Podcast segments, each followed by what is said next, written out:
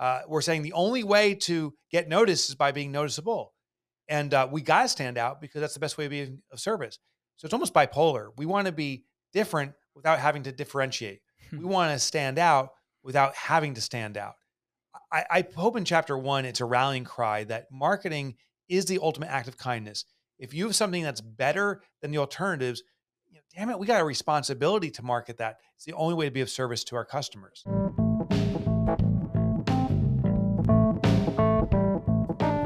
Starting or growing your business is hard work.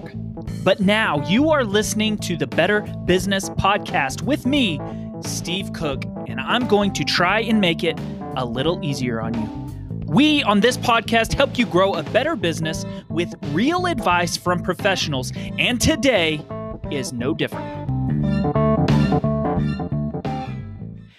And welcome to another episode of the Better Business Podcast. I am your host, Steve Cook.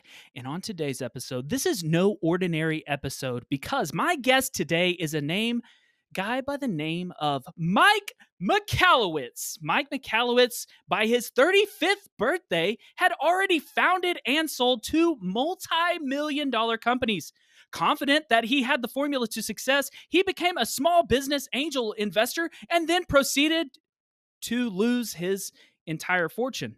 Then he started all over again, driven to find better ways to grow healthy, strong companies. Mike has devoted his life to the research and delivery of innovative, impactful entrepreneurial strategies to you. Today, Mike leads two new multi million dollar ventures as he tests his latest business research for books. He's the former, he is a former small business columnist for the Wall Street Journal and a business makeover specialist on MSNBC. Mike is a popular main stage keynote speaker and an innovative on innovative entrepreneurial topics, and he is the author of Fix This Next, Clockwork, Profit First, Surge, The Pumpkin Plan, The Toilet Paper Entrepreneur, and our topic for today, the book Get Different. Mike, welcome to the show. Steve, a pleasure to have you. Have you listen to me? Have to be on your You show. interview me. That'd be you amazing. read that that bio, man. That was that's a monster bio. I gotta tighten that up. I uh, want to talk to you about your newest book, uh, Get Different, today. Um, Yeah. You know the the foundation of the book, the whole kind of encompassing theme is this idea of dad marketing. What in the world? Explain what that means. Yeah, that's the core framework. Um, what I did was I researched out what makes marketing effective, and uh, it's not best practices. That's that was the thing that shocked me. Um, best practices are extraordinary and very applicable in many scenarios. Like if you have a best practice to hire someone, Steve, I should try to replicate that and learn from you. The only time best practices does not seem to serve us is in marketing, because when we market the same way as everyone else, we are perceived to be the same as everyone else. We're ignorable. DAD is the framework uh, that I've identified that makes marketing work. And if you can check off the three boxes, you got a chance for success, not guaranteed, but a chance. And if you miss any one of these boxes, you're going to blend in or be ignored. So the first D in DAD stands for differentiate. We must do marketing that is uncommon, unexpected. And the reason we do that is it, pops open the, the mind of the prospect. I remember the, the first time I received a Hey Friend email. I was like, oh, this is really unique. I got this friend that calls me friend. They don't even call me by my first name. I so friendly to them. But I was like, oh, this is irrelevant, cheesy, smarmy marketing. I don't want this. The next Hey Friend that came through, I ignored, and I haven't read one since because I know it's irrelevant. Well, when we differentiate, it's the first Hey Friend. It's the first uh, way to produce introduce yourself in a new way, and uh, the, it lights up our mind. We have to evaluate it. Curiosity invokes. Then the second letter in DAD is attract. Attract is about speaking to the customer's interests and needs. Are you speaking the language of the customer? I could listen for you know first interview, Steve. I could make I could have been like, oh, I'm gonna dress like Bozo the clown because like I'll totally get Steve's attention. And it, it is different. It does differentiate. You will notice, but is it attractive? And uh, it's likely not. It'll probably repel most people. Say, like, this is guy's making a joke out of business. Screw him. so we must be different, but we also must attract. And the last D is direct. Once you have garnered attention and you're retaining it, we have to move quickly toward giving the prospect a specific action to take. Now, the key here is it needs to be a reasonable action. I mean, I can't say, hey, uh, thanks for visiting my website. Give me a $10,000 deposit and we'll talk about me consulting you. It's, it's absurdly large and it's too risky. People will run from that. Um, the, the other risk is being too obtuse. Like, come to my website and there, there's one button about my consulting. It says learn more. Well, the whole reason someone came to my website was to learn more. So, how can we get them toward, toward a simple, reasonable transaction? Maybe it's you know download my seven tips to get the most out of consulting, and uh, I'll give you in exchange for your email address. So the DAD framework is we must be differentiated, we must be attractive, but we also must direct.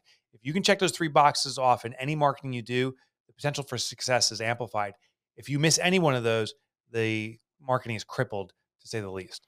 So, one situation that you brought up is that a lot of small business owners feel maybe bad or they feel like they're interrupting people's lives. And sure. chapter one talks about how they have a responsibility to actually market their products. But I want to ask you something.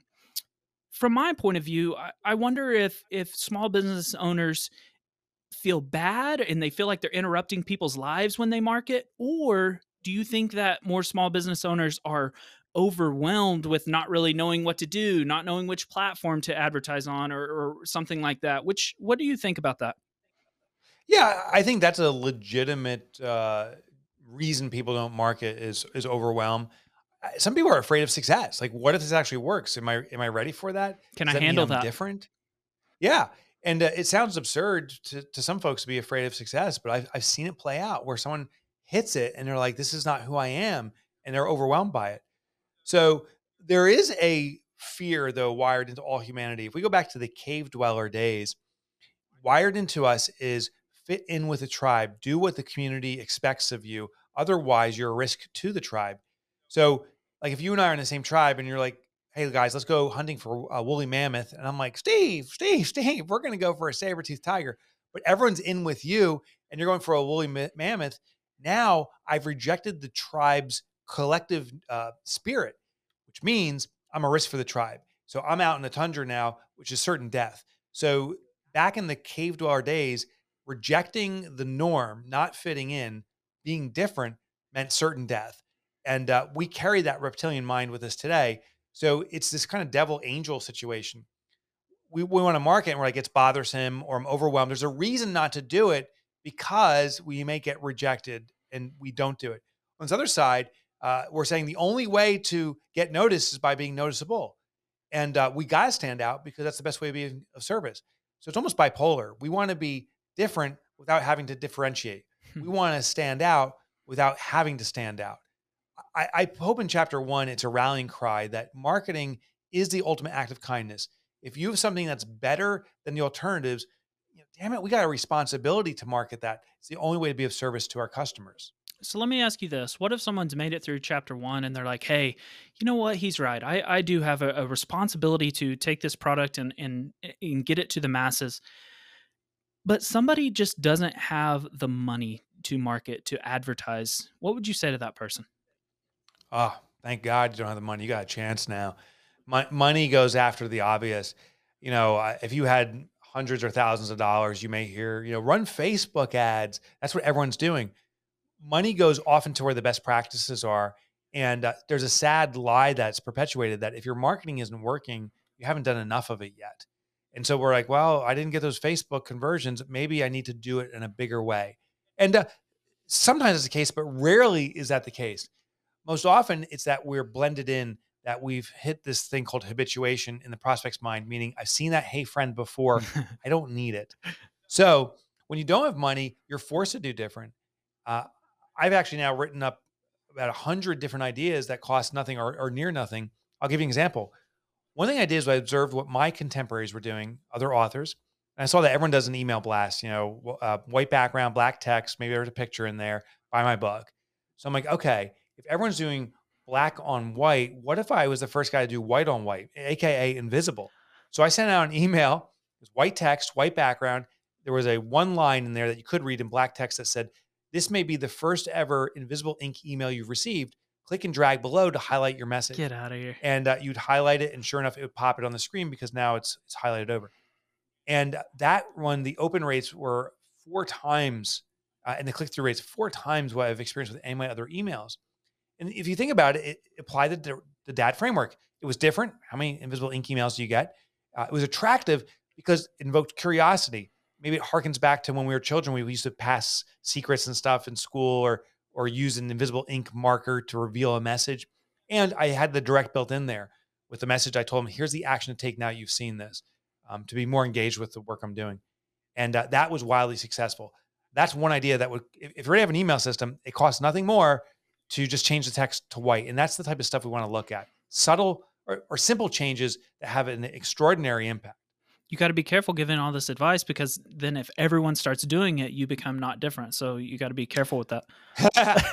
so it's funny. It, that's a great point, Steve. So it's funny. Um, I, I, that is one. I have a hundred ideas like that, and uh, many of them I'm using right now. Here's why uh, I, I think it's a good idea to give the advice away. First of all, it is shocking how few people do it because it takes courage. We have to get over that devil of being bothersome or I'm not, I don't have enough time. Or being weird. And most people won't get over that. So there's a little threat there to me. The second thing is we're in such a diverse set of businesses. I'm the author doing that. Now, if, if other authors do that exact same thing, now I'm compromised. It's it's washed True. out. But if someone does it in the welding industry and someone does it in, I don't know, potato farming, it will work in all these categories because it's the first time the client's experienced it. It's the first time they're receiving that hey friend. Honestly, hey friend still works if your community's never seen that before. True. So I put them out there, and uh, sure enough, people will replicate it, but it's going to take time. And when they do, it simply inspires me to create more. I, I don't want to stick with my one idea. I want to constantly be expanding. So that's why I put them out there.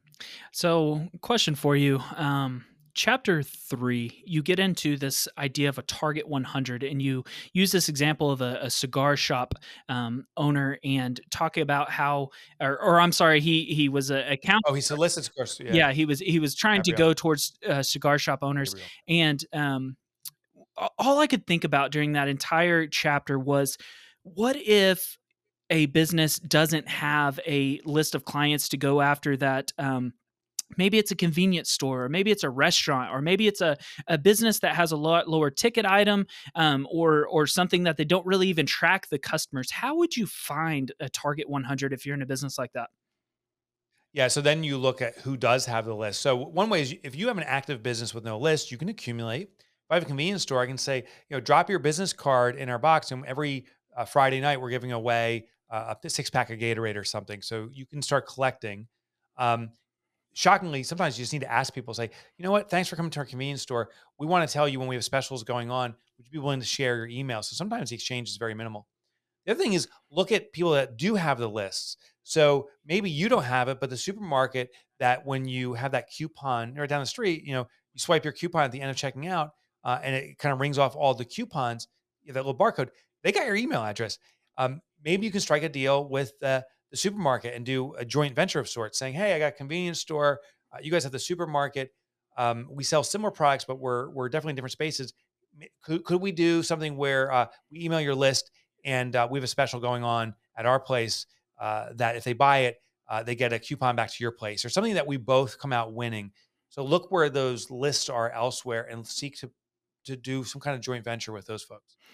So as you move through the book, you get through the the dad concepts, and you, and you kind of get almost into these different um, concepts. And chapter nine talks about this idea of um, advertising in in a plea of differentiation, advertising what's called a disadvantage advantage and your um, ideas in that was to to think about the things that people knock you for or that might be considered a yeah. disadvantage for you and turn those into an advantage um, so you gave this example of this guy that actually um, advertised his bad Google reviews, um, oh. or or used that as a way to to be different. Yeah.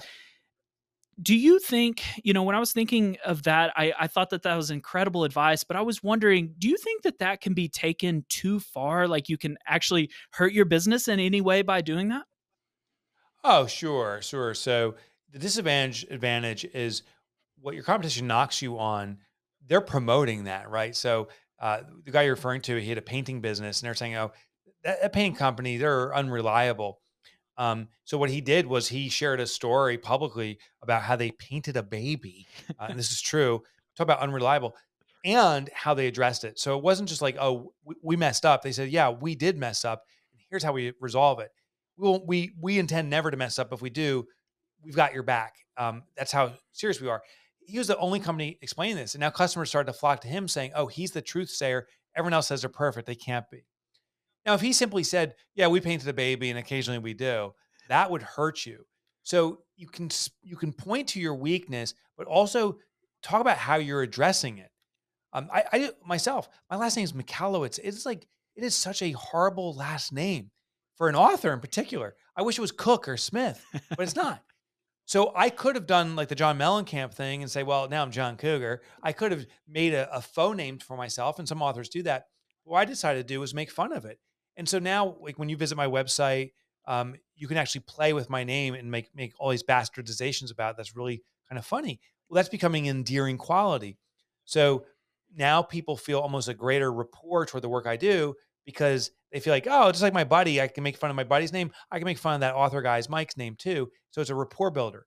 So always, if you're gonna if you're gonna leverage one of your weaknesses, give it an avenue to show why that is actually your advantage. And uh, you have the customer engaged in that, it will actually be one of the best advantages you have. So, what if someone's listening to this entire podcast and they've read the book and they say, "Man, that's great advice," and they say, "I need to just outsource my marketing. I need to hire somebody." Do you think that that is? Do you do you plea for business owners to do their own marketing? Do you think that it can be outsourced effectively, or how do how do you think that um, business owners should market their business? I think the business owner should uh, be directly involved in ensuring integrity to both who they are authentically or as the business and ensuring that they really pursue different. Um, and as a business grows, I believe in the business owner shouldn't be doing any of the work, but you better have an internal confidant that you trust will adhere to the brand and your differentiator. I, there's a story I put in the book about a guy named Anthony Sicari, who I am now friends with him. Uh, he owns a company called New York State Solar. And uh, he was talking about the marketing he's doing on radio trying to sell his solar services. And uh, the radio station gives him this kind of generic, cheesy music in the background and and a way to process their radio spots. I'm like, we're going to do a radio spot like no one else because that's the same radio spot they're giving to everyone else. So we made this really unique radio spot. It was basically like leaving a voice message, but no music, no tones, anything, just Anthony talking one to one to you. It was the most odd, unique, radio spot that he or they've ever run because the radio station called back and said, "We've never heard anything like this. You can't do this. This sucks." They said, "We're gonna we're gonna fi-, they said we're gonna fix it for you." And they tried to insert uh, a, a, a like sounded like he's leaving a voicemail, so they added a beep, did all this stuff, and said, "Here, this is the better polished one." And I, I said, Anthony, do not fall for the the the the suggestions of the industry expert or a marketing source. They're following what they do for everyone else. Therefore, it is carp, uh, it is common white noise. So it was tough for Anthony to do this because he said they're the experts. I'm like, just do different. He stuck with it. Uh, the return, his return was like five times the volume of customers and leads flows uh, through that spot. He now uses it uh, all the time. This is his go-to ad, and he's turning on and off because he got too much lead volume. He, he was going to abandon radio altogether because it wasn't working. This worked. So I'm not saying don't use a marketing service or a marketing agency. I, I think they're wonderful in executing, but they execute what they know. Uh, with a different system, they got to be either all in on different and, and, can be presenting something differently, or we as the business owner at least have to take charge to make sure that we don't fall in line with other white noise. Mike, I, I want to um, ask you one final question, but before I do that, I want to um, thank you for the books that you've written. Pumpkin Plan was my favorite until oh, this it. book. Um, this book has has been one of my favorites that um, you've written. So I want to thank you for that and for for being on the show today. Um, as way as way of final question, yeah. Speaking of all the books that you've written, I can't help but think you've you've written books on profitability. You've written books on on pumpkin planning, which is kind of finding your ideal client. You've written books on yeah. setting up systems, and now on marketing. If you had to boil all the stuff you know down to one piece of advice for someone who is maybe plateaued in their business or they're just starting out in business, and pl- and boil it all down to one piece of advice, what piece of advice would you give to someone? I would argue probably the most impactful thing I can teach is actually one word, and the word is shareholder. And here's what I mean: as the word entrepreneur, business owner, over time has become bastardized to be hustle and grind, you know, work ethic, uh, workaholism. You will be only successful as you as you work. And if you work harder, you'll have more success. And I'm telling you, that's a lie. The very early stages, you may be the only resource available. But if we abandon the shareholder man- mindset, you are forever trapped. If you call yourself a shareholder, which is kind of weird. So when people ask me, uh, I actually had some lunch with some guys. I say, "Oh, tell me about what you do." I said, "Oh, I'm a shareholder of a couple of businesses." They're like, what do you mean? A shareholder on, on in a large global business is someone that collects profit and gives strategic direction through voting. Well, for my small businesses, that's what I do. I share in the profit. I took the risk of starting. I invested in it by starting it, and I give strategic direction. I have a president for every one of my businesses, and it's not me. They're the ones who are running the business. I give it strategic direction. That's been massively freeing. And it's hard to own that term for I wanted to be an entrepreneur. And I love what it means or did mean. I just don't like how it's been bastardized. Change the frame of how you see yourself, and it changes everything in your business. It's incredible advice. Um, ladies and gentlemen, Mike Michalowicz, don't walk, run to go get this book. Uh, I sure do appreciate you being on the podcast today, Mike. This has been a joy, Steve. Thank you for having me. Thank you.